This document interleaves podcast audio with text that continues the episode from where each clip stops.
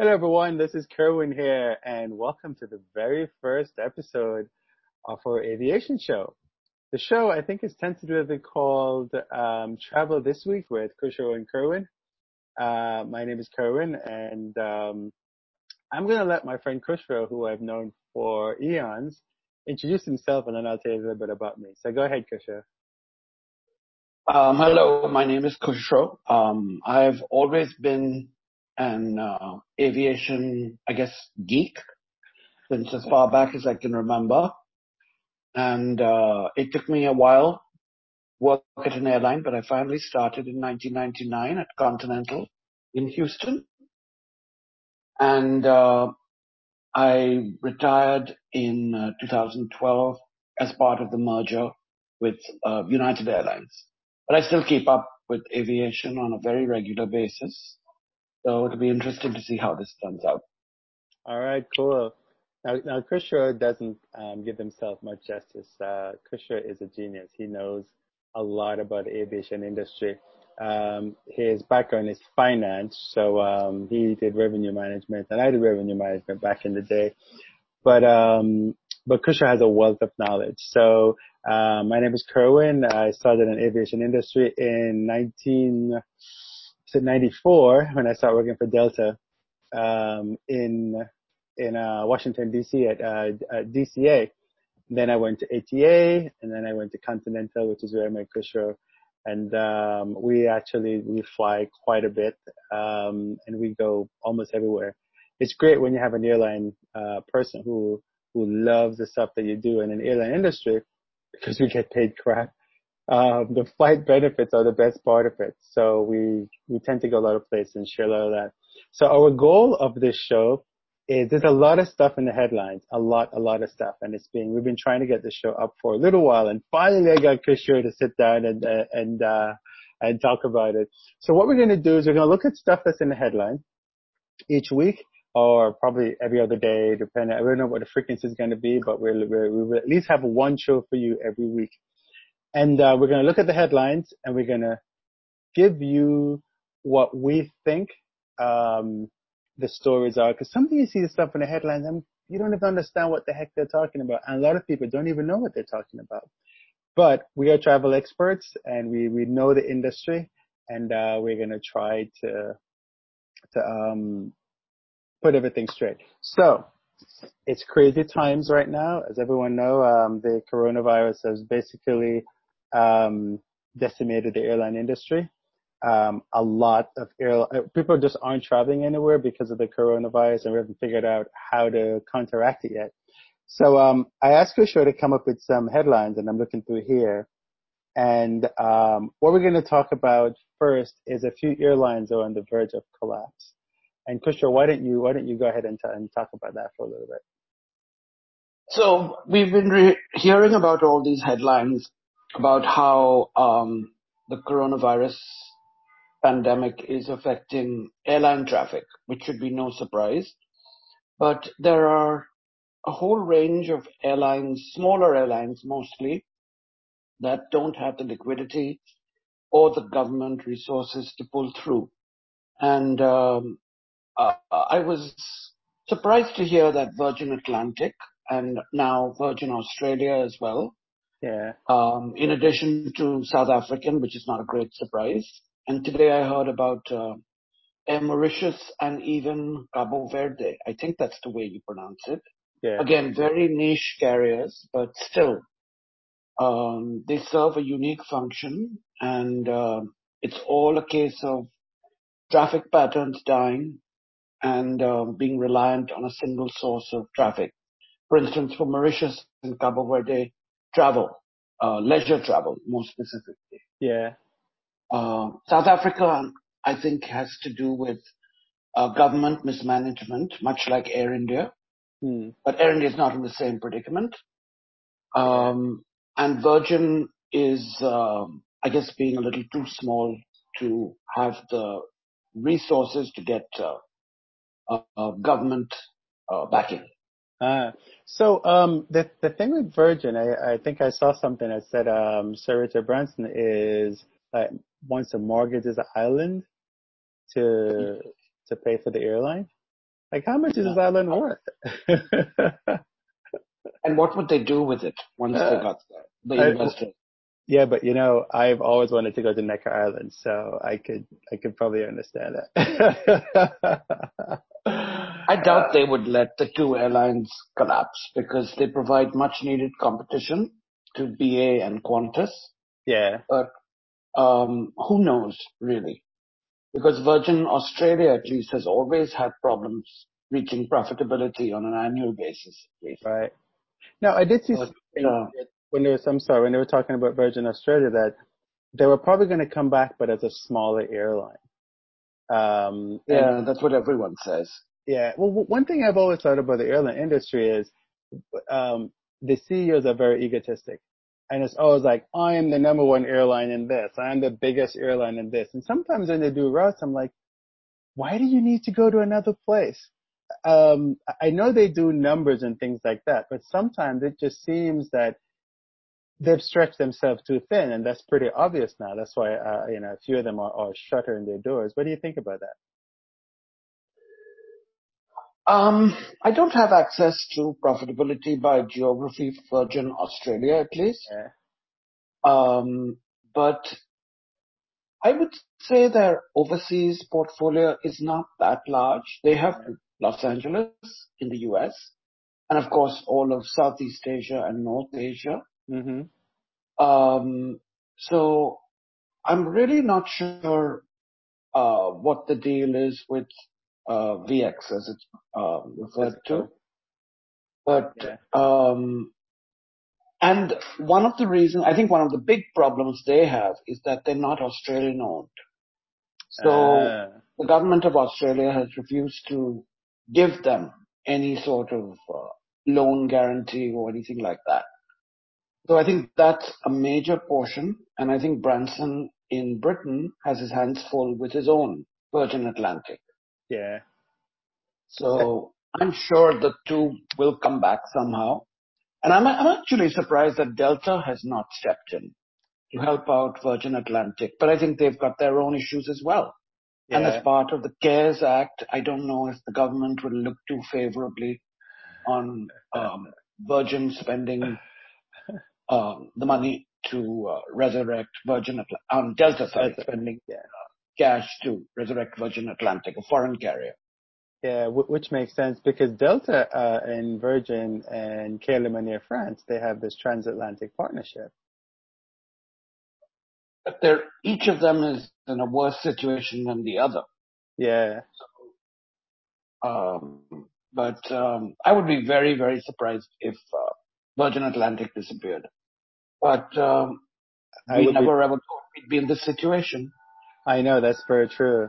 All right, so clearly this is going to continue, and uh, hopefully by the next few shows, we will definitely be able to get um, some clarity on what's going to happen with um, with these airlines. Um, so the next thing we're going to talk about is um, 737 cancellations. What have you seen in those?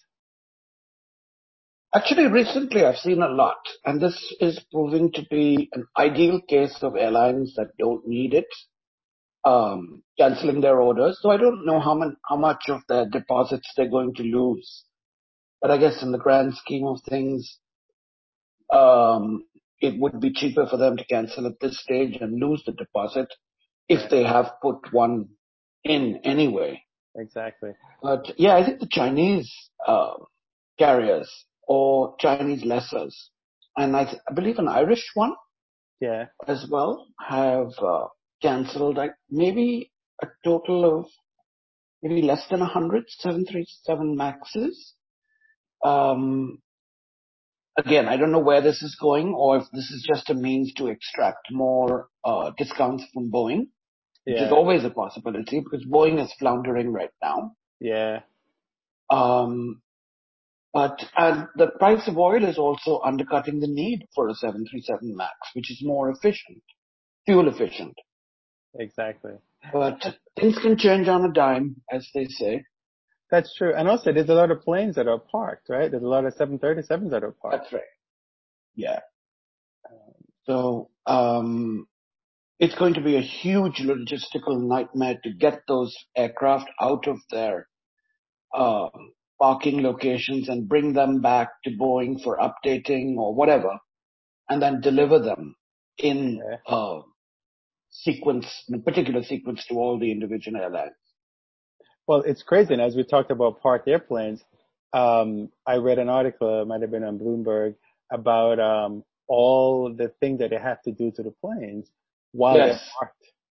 Um, Yes, that was a very interesting article. I know, right? And it gave you a really good insight into what's going on because I think the general public doesn't really understand that. They just get on the plane and get going and they're mad whenever something is broken.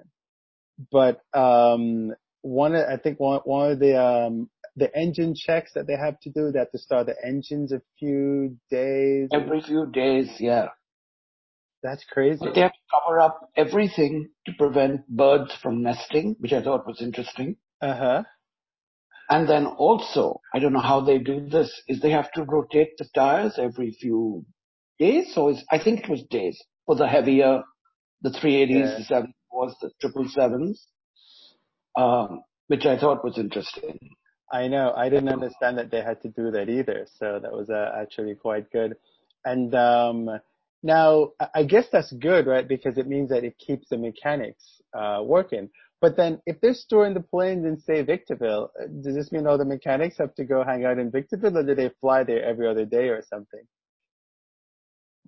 I don't think they can move a lot of those planes because they're all behind a whole series of other jets. Yeah. Yeah. No, no, no, no. I mean, I mean like the, um, so, I mean, where are the workers staying? Just the logistics behind, um, or right. if Victorville or Mojave or any other storage location, if they have their own staff who will cater to the airlines. Yeah. See, Because I believe they have to be fully fueled as well. which is crazy, isn't it? Yeah. Well- to, to, But how long can the fuel stay in the tanks without being used, right? Isn't there a thing on that? but they have to restart the engines every so often. So, um, yeah. Oh my god. And uh, what else? And I think they have to run um, the in all the systems of the aircraft every so often as well. yeah. Keep things running and all that. So it's not just a simple um, thing of just closing up the engines and other orifices on the aircraft and just forgetting about them. I didn't realize there was so much work involved to keep those aircraft in flying condition. And now, and of course, that, that's going to cost the airlines money as well, right? Yes. Well, So so as we talk about, I was also surprised to hear that the price of storing an aircraft is not that expensive. I believe it was less than a thousand dollars a month for, um, I think one of the California locations. yeah, I thought it would be by weight of the aircraft, like landing fees. uh, But, um, yeah. That was not the case. Yeah. And uh, well, but you know, when when you've got like 300 planes out there, you know, it adds Yeah. up. Yeah. It, it adds up exactly. Now, here in Houston, I haven't ventured out to the airports here at all. Um, but I'm pretty sure they have some stored at Hobby because I know that they had the United had their 737 Maxes. Um, they were stored at Hobby at one point. Um, I don't know if they're still there. Um, and I'm sure they've. I know they have them at IAH though. Yeah. Yeah. I've seen pictures. A lot of the online. 763s. Yeah. Yeah. I've seen pictures online of the uh, airplanes being stored. It's, it's kind of sad to see it. Um, I guess because we're airline geeks. But, uh, well, speaking of It's a storage, um, unique view. it is a unique view. Um, BA talked about they had some issues with the 380 in, uh, in that French airport, right? I don't know if it was the BA, it was a BA issue or if it was even a non, non-event, but they had the pavement cracking. Yes. The runway pavement. Of course, it was not the, where the wheels go, but it was towards the lights of the runway and the Uh, taxiways. Yeah. But they've got all these 380s parked side by side on an airport tarmac that was perhaps not designed for the weight of those aircraft because this is a World War II Right. uh, location. I believe it's called Châteauroux or something like that. But how would they have? Or CRX? I forget. I think I think it's CRX. But how would they have gone and chosen that airport? I mean, I'm guessing they use it because of its capacity. But I would think that capacity. it would have done, They have a long runway. Yeah. Um, and they use it to familiarize uh, crew, BA crew, with a new aircraft type. Apparently, they've been using it for a while. Oh, okay. So maybe they. And then just earlier this week, I saw that Swiss was also storing their triple sevens there. in I the think, same I location. believe. Yeah. Yeah. One of So the things I've they must always. have cheap rent, Yeah. Yeah. and it's an enormous airport for a tiny little. town. So- So I guess it meets all the criteria. So you know where we have to go and we can fly again, right? Yeah, What- but it would be nice to see now, though. It really with all would the be planes see. See, and that's the thing, right? Is that there's so much cool stuff going on, but we can't go anywhere to see it. Um, so you have to rely on these articles that show up. Because one of the things I've always wanted to do is to head to Europe and go to some of these fields that are in Europe, uh, some of these airfields where they store these airplanes. But um, I've just never had a chance or the time to do it. So maybe that's something I can do once flying is good again. But Uh, I'm sure a lot of them would be deserted, though, Um, under well, normal circumstances. Yeah, but there are well, there are some places though that actually store the plane, just like how we have. Yeah, there's one uh, location in England, the- Yeah, where where BA stores, I think, some of their planes as well, besides Cardiff. But exactly. Now Cardiff is interesting. Um, I actually flew into Cardiff. One of my one of my earlier flights across the Atlantic was in Virgin, and um, we Heathrow had Heathrow had bad weather, and we circled too long, and we actually had to land in Cardiff, refuel, and then flew to uh, flew to Heathrow, which is kind of exciting. um, no, but I'm sorry, this is um, accelerating the require the retirements of the 744s. Um, Because if news reports are to be believed, um, KLM had their last, uh, I believe it was Mexico City, Amsterdam, yeah. and Qantas from Santiago to Sydney. Oh, I hope that's not the case, but just like Air France is considering retiring their 380s, yeah. this may be the end of uh, most 744 service. It'll be crazy, isn't it? Um, I did actually fly the KLM 747 Combi when it used to come here to Houston just before they stopped because now they use a, I think they use a 787-9 is what they use Nine, yeah. Um, which I've been trying to get on it, but the fares are quite expensive. But speaking of airfares, by the way, so um, somebody wrote something online and they were talking about um, airfares and how uh, do you think the airfares are gonna go crazy once flying starts? Um, or do you think they'll have like a lot of deals and stuff to stimulate demand? Wha- What's your take on that? Uh, I don't know. I think the combination, I honestly, I don't know, but it, there could be also a lot of pent up demand. Yeah, Uh, but I guess they'll just have to wait to see once they reopen slowly. Because I think until May and June are over, most airlines are operating on maybe 10%, if that, of their regular capacity. But, um, I mean, a lot could change. that's true. I mean, So- it's crazy. I looked at Los Angeles to London. There's only one flight. It's a BA flight, and I assume Yeah. probably mostly cargo is on it. Um, New York City Because I get some mailings from cruise companies hmm and, uh, for September and October. Yeah, and their rates are not distressed sales. They're fairly high.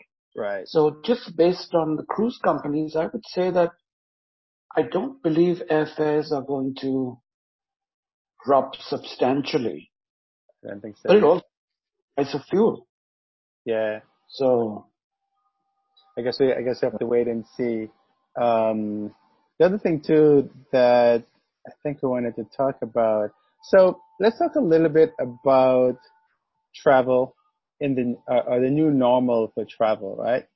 So um, I know Emirates is requiring blood tests now uh, for Yes. the for the flights that they have, which and I believe they're getting boxed meals, which is unheard of for them. I know, right? For Emirates at least. Um, I saw somebody else. It might have been Delta that said they had boxed meals. Um, there was somebody else. I I might be incorrect there, but um, there was somebody else that said they had they had boxed meals. So um, and I know and the cabin crew are wearing um, full masks and um, those PPEs gowns. Yeah, I actually minimize their exposure. which makes sense, right? I actually think that um, Emirates is doing a really good job based on what I've seen from their videos and uh, how they're communicating it. I haven't actually spoken to anyone who's flown them during this time because um, they're doing uh, a lot of repatriation flights. Yes, and no transfer passengers. It's all point to point passengers, which is Yeah. weird. Uh, But, yes, uh, that is weird. Um, well, I, I saw, so I was talking to a friend of mine today and she said, so, um, she's in Vietnam and she's trying to get back to the U.S. Um, and she saw there were some flights that she could take, but they're connecting through places where you can't connect. So there is a disconnect between the, the online systems that are pricing the fares and what's actually happening on the ground. Um, I think one of the places yeah. they have was Tokyo. If you're trying to connect it with Tokyo, you can't connect with Tokyo. Um, okay, I know Hong Kong and Singapore are big connect points, Yeah. and they are shut to connecting traffic. So one of the things that I want people to be aware of is that you need to be careful when you're buying these fares, you really got to check the restrictions and make sure that you can get to your final destination. Um, and I think it's kind of irresponsible for these online agencies to be doing that and not figuring out, um, you know, what the local restrictions are. Yeah, and I think people need to be aware of the buyer beware um, thing that not to possibly buy any airfares right now until the situation clarifies. Now, whatever that means, who knows how long this will take? Because you probably will not get a refund. You may get a credit, um, but again, that is carrier specific. Because I know I've heard of a lot of stories where people are very irritated Mhm. uh, that they do not offer, airlines do not offer refunds. All right. Well, I mean, I had a, um, my sister had a trip at the end of March, we had, we had bought the tickets, uh, on, on Southwest and they wouldn't give, they wouldn't offer the refund up front. Um, I actually, had to call and say, well, the flight's canceled. So, um, can I get a refund? And when I, when, when they did the refund, it actually went to a voucher and then the guy had to physically request the refund and I got the refund, which was fine. Um, but it was an extra step that I had to do to ask for it. Yeah, but Southwest is also um, not a typical. They're much more flexible with their uh, refunds and changes and all that sort Yeah. of thing compared I've to other U.S. airlines. That's true. And um, even even Europe. I mean, I've had um, during when this when this was going on, um, uh, Ryanair and EasyJet was really giving people a hard time about getting um, getting refunds. Eventually, they did, but they had to jump through hoops just to get their just to get their refunds, which which is ridiculous. Hmm. And I don't know how long this empty middle empty seat trend will continue. So I don't think airlines can afford to leave those empty, at least not in the long term.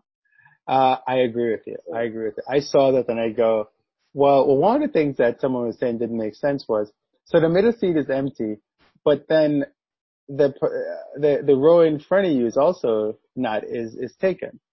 But that's not six feet apart. That person is right on top of you. And you know from flying, as soon as somebody sneezes, sneezes behind you, which they do all the time, or there's somebody coughs behind you, um, people are just going to go ballistic you know, so the Yeah. que- so the question is, do you have every other row? I think the airlines would be fortunate if they could do every other row this at this time, Yeah, I know, and at least know, until May, May or June, perhaps. yeah, well, there's So- nobody on the planes anyway, right? So, um, but yeah, I mean, you know, at some point we're gonna have to get back on the plane, so it's gonna be interesting to see. Um, I mean, I don't even know what I'm gonna do um, when once I get back in the plane. I know um, in Canada, uh, effective April 20th, um, the Transport Canada, you have to wear a mask uh, throughout the entire transaction, from the time you enter the airport to the time you leave. And I think that's fairly common all over the world, at least in Asia. Yeah. I, I believe that, in fact, you won't be allowed to board. Which makes uh, if you do not have a mask. Yeah. Yeah. So. Um, so travel is definitely, but, uh, and I've been thinking about, you know, like the entire process. I'm going to write something about the entire process. And one thing I'm looking at is, um, a lot of countries have travel restrictions and I kind of want to do a timeline to give people an idea of what the current travel restrictions are out there. And that'll probably give them an idea of how, um, when they're flying, what to look for. Because people aren't thinking about restrictions. They see a cheap fare, they buy it, and they realize, oh, I can't go to this country because you know what? You can't even get a visa to go to a lot of these countries. What I'm also curious about is whether premium heavy carriers like Cathay or Emirates or any of the Middle East carriers will be able to fill their front cabins because people have realized that you can survive mostly uh, with Zoom meetings and whatever online um, conferences. And will there be a need or a demand for all those 380s and 748s? Be interesting to see what happens. Yeah, that's so. um, that would be very, be very interesting. And the other thing too is, so I've been on a lot of planes, as you know, and some of them are dirty and uh, it's it's sad to say, but this is becoming a trend. Um, and I am, I guess the good thing that's coming out of this is that they're actually cleaning the planes. Um, I've always had to bring like a little napkin or something and clean the window because the last person's put their head on it and their grease from the hair or something is still on the window. So um, it's actually a good thing that they've been required to clean the planes, clean the planes better. Like never before, actually. I think after every flight, they're cleaning them. Yeah. Early. Now, when I first started, I used to clean airplanes and, um, we would clean them thoroughly at night whenever they overnight and we would literally clean everything. Um, you know, you, you, you do the carpets, uh, the toilets would be cleaned, but in between flights, all we would do is we would just do a, if if they're like, the thing was like, uh, parents with Froot Loops, I just hated Froot Loops because they would throw them on the floor and then you had to vacuum them up and all that kind of stuff during the, during, um, during the clean. And chewing gum. And chewing gum. Another yes. aggravation. Yeah. Mm. Um, so it was always a lot of work to clean those planes in between, in between flights. But the toilets you'd always have to clean uh, between every flight. You'd, you dump it and then you'd, you make sure you clean all the surfaces inside. Um, but like chair tables and stuff, they were never wiped down. You'd look at them and if they look fine, then you'd be fine and you move on. And I think that's what's been happening. So, um, I'm so glad that they have to clean the planes now and the airline's going to have to figure out, okay, so your turn is not going to be a 15 minute turn anymore. Probably going to yep. be half an hour. Now they're going to to. I don't think, go ahead. No, no, you go, Fisher. I don't think 99% of travelers realize how much work goes into one flight, just one flight. No, they don't. The amount, the amazing amount of things that have to come together at the right time. Yeah. For one flight to operate. I don't think people have a clue. And they probably don't need to, but, uh, before people start blindly criticizing the airlines for everything. I mean, they should realize what goes into the operation of a flight. Yeah. But that's just my own opinion. No, you're, you're very correct. And I've been trying to tell people that because I see people complain a lot online and I was like, you're always taking it for the airlines. I'm like, well, one, I used to work for the airlines and I understand and I work for different airlines and I've, I've flown 180 airlines. So I understand how it all, how it all works. Um, but people don't, they don't appreciate it. I mean, think about it. You've flown across the Atlantic Ocean. You're a minute late and people are complaining. I'm like, really? Did you understand what just happened? But you know, we've taken. No, I think airlines are responding quite creatively. Like Air Canada, for instance, they've, I think, three or four of their triple sevens. Mm-hmm. They've taken out all the seats and they're using them for full freighter. Oh wow, okay, that's uh, good. But um, I think yesterday or today I saw a picture of a BA triple seven from Okay. China to London. Uh huh. Seats were all there, but each seat was uh, uh, had one of these boxes of PPEs, that's uh, interesting. and each of them was tied down. A very interesting picture. I guess Yeah. none of them moved. ah, well, I'm, gonna, I'm gonna see if I can find that picture, maybe pipe it in here. I have seen one of those, and one of the things that um, the article was talking about is that some airlines were not well, they don't, they didn't know how to do it, so they're trying to teach them how to bring cargo in the passenger area. Um, because you do have to tie it down, you do have to make sure the weight and balance is there. So a lot of that stuff uh, goes in. And the size, because you can only get it through the passenger door, That's unlike right. on a 7-4 freighter yeah. or any other freighter aircraft. So, Hmm. yeah, it, it is kind of sad that KLM is retiring the 747 companies now, right? Because we need them right now. Uh, yeah. Oh my god. Um, But one more thing I'm upset about is the 777X9, which I think is an absolutely amazing aircraft. But it just seems to be cursed with having the baddest, the worst luck of entering service or at the wrong time. Because I was reading that Cathay is thinking of uh, relinquishing their orders in favor of the 78710. And Oh, then wow. I was hearing Lufthansa uh, was also considering delaying their deliveries. Yeah. So I don't know if carriers like Emirates, which I think have, they have a third of all the orders for the Yeah. 777X, will take them. well, they probably will, they probably will because if they're retiring those A3, the A380s, then they will, they will need something for the long haul. Yeah. But Uh, with the price of fuel being so low, is it really that much more expensive to operate a 380 than a 777? I guess for engine maintenance, yes. well, yeah, other issues, crew, yeah. yeah. Um, but, but, you know, speaking of price of fuel, um, I think by the time we start flying again, don't you think the price of fuel will go back up? Probably. But it might take a while for demand to Yeah. Justify. being much, much higher. Yeah.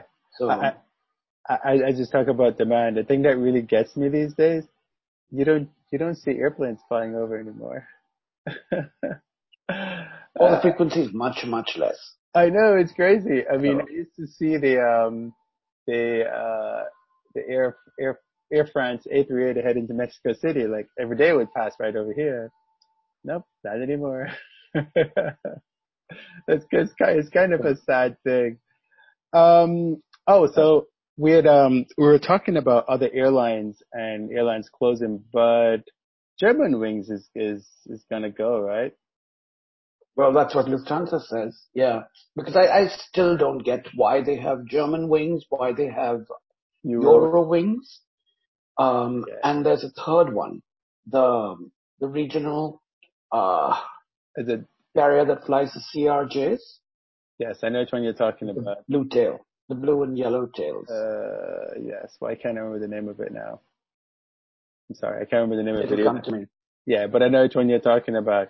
Yeah, and um, I have actually flown Germanwings and flown Euro, Euro, um, Euro. Is it Eurowings? This, but I didn't know why. I don't know why they had both of them because when Air Berlin went out of business, basically, um, Eurowings took over uh, their routing, their routes.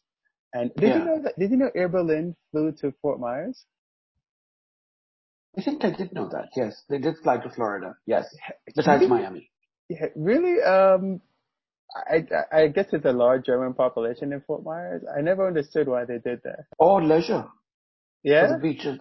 Well, I guess the Oh. outlets down there. That's true. But yeah, but that's a, um that's a big one. So I thought that um they were just gonna get rid of Eurowings at that point. I I didn't see the need for it. Um, but I guess now now they realize it's no it's not necessary, right? Yeah. Because I was also reading that Eurowings now might get rid of the 340s. Oh, So, uh, because I thought those were cheap planes to fly since they were fully amortized and paid for and everything. But, uh, I guess not. But then So- if they if they get rid of those, they can't do Fort Myers anymore, or Miami, or They could do it with the 330s. Yeah, well, yeah, I guess they still have those in there. Yeah. I'm not, I don't think there's a big difference in capacity between a, a 332 or, or a 333 and a 340. Oh, okay. Um, I think when I flew So- them, I I flew them. I think I did Dusseldorf, Miami. I think it was, and it was on the 330. Yeah, which is kind of cool because I got I got to board from the rear from the rear step. So it's interesting boarding a 330 from out from the rear step. um, Yeah. all right, so let's talk about what we were talking about transiting, and I noticed that um, Narita had a one to two day quarantine when you arrived in. In Yes. I, I find it hard to believe that they could accommodate all those passengers in the baggage claim area as they supposedly stated. You have to pay for your upkeep for the one or two days, but they gave you, I believe, like a sleeping area with a bag, sleeping bag.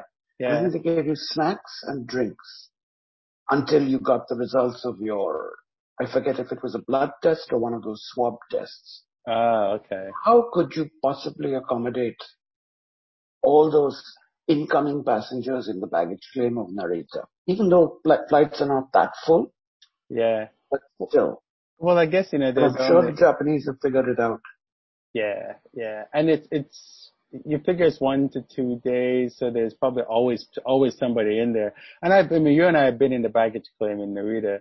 Um, I assume that they're not using all the terminals; they're probably just using one or two terminals now. Well, maybe just Yeah, one. I don't know. Yeah, terminal don't since they don't that's a huge logistics challenge though, for let's say for uh, Japan Airlines to move into one, because they've got all their counters there, their Yeah, they do. whatever. So I don't know what they've Uh-huh. done. Yeah, that's interesting. Um, see, that's the thing, right? You need you need a, a man on the ground or, or a person on the ground to go figure out what's going on uh, in in these in these airports.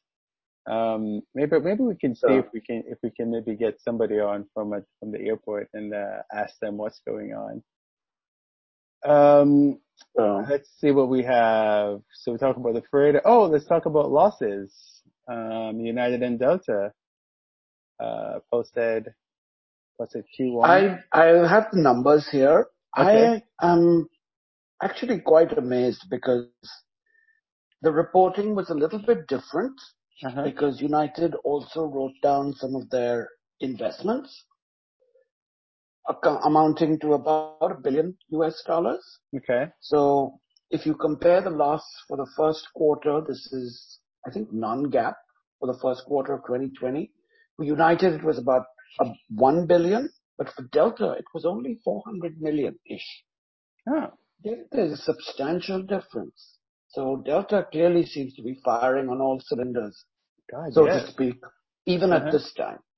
Yeah. It'll be interesting to see what American does, how American does. But uh, Huh. No, I saw that Um, Delta said they had what six billion dollars. I didn't see the amount for United.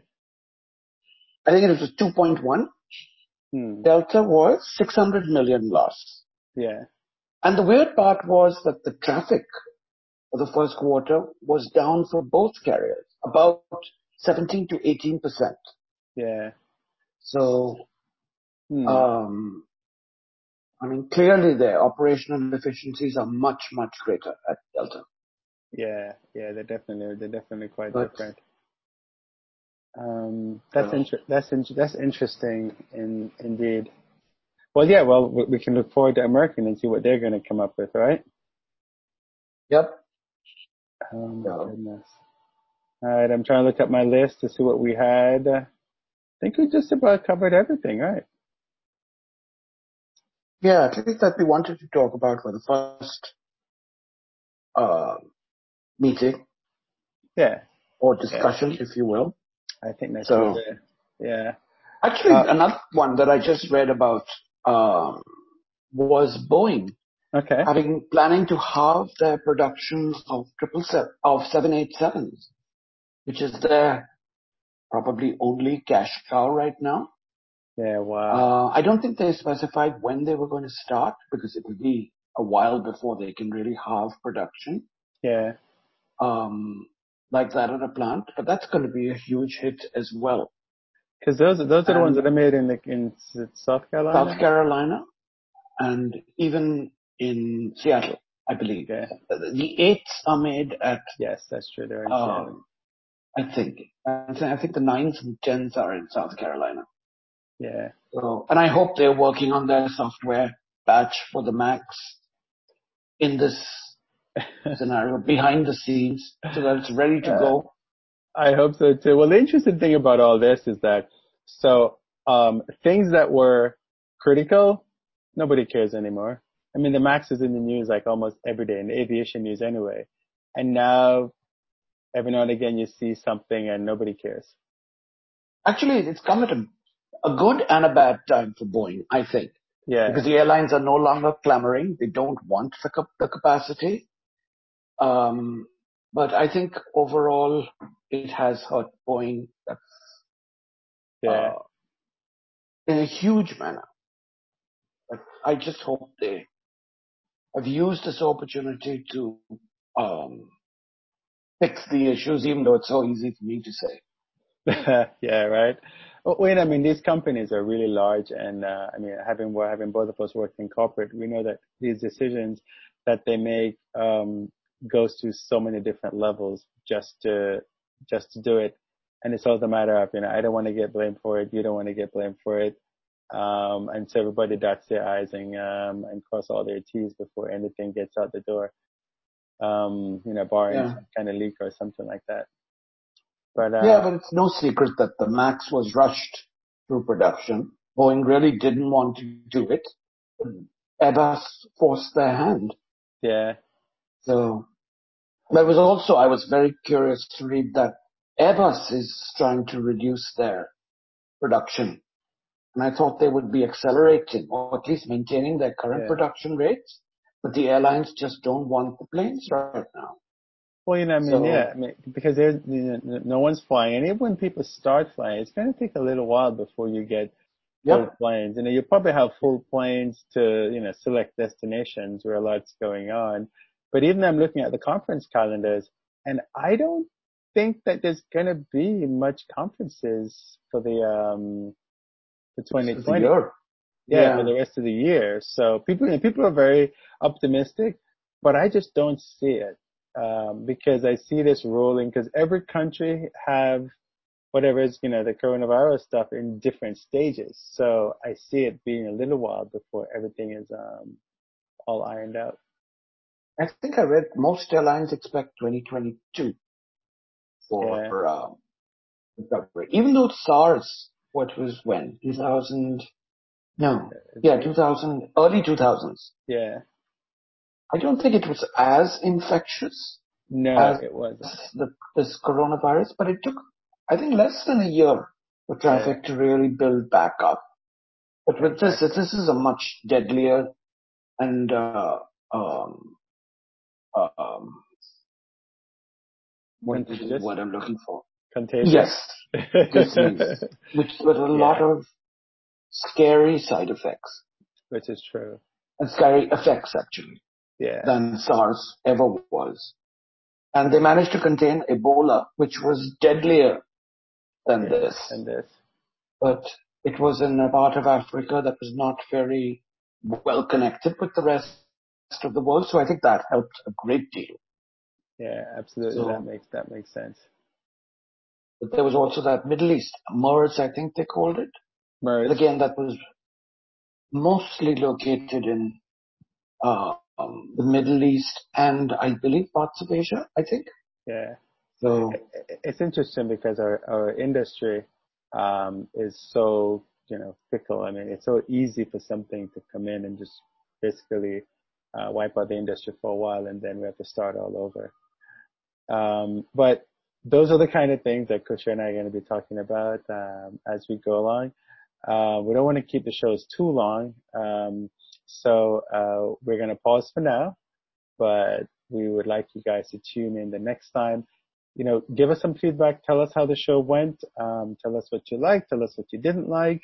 Let us know what you'd like to um, hear again from uh, from the from the, the two of us or what we'd like to talk about. And uh, and if you actually want to be on the show and talk aviation with us, um, let us know. Um, I don't even have any contact information, but for the meantime, you can send me a note at feedback at passrider.com. And um, once you send that note there, again, that's feedback at passrider.com. Um, we will see if we can get you on and uh, on the show. And any last words, Kishore? Mm, last words. I, I, I guess know. I guess final words for today's show. Well, I hope things get back to normal as most everybody is wishing. But this has actually been a time when you realize that all those things you thought you couldn't live without, well, guess what? You've had to live without them and you've probably survived just fine. I think we're extremely fortunate that we have places where we can um, self-isolate compared yeah. to a lot of other countries. Um, so, I mean, this has been a very unique experience, and I hope we learn from this. I really, really hope we learn from this, but I doubt we as a civilization are that smart. Uh, it's funny. So, well, but we'll find out. Exactly, sooner or later. All right, folks. Well, thank you so much. We appreciate it, and we'll see you next time. Thank you all so much for watching and listening. This is Kerwin with Travel Talk with Kishore and Kerwin. Talk to you soon.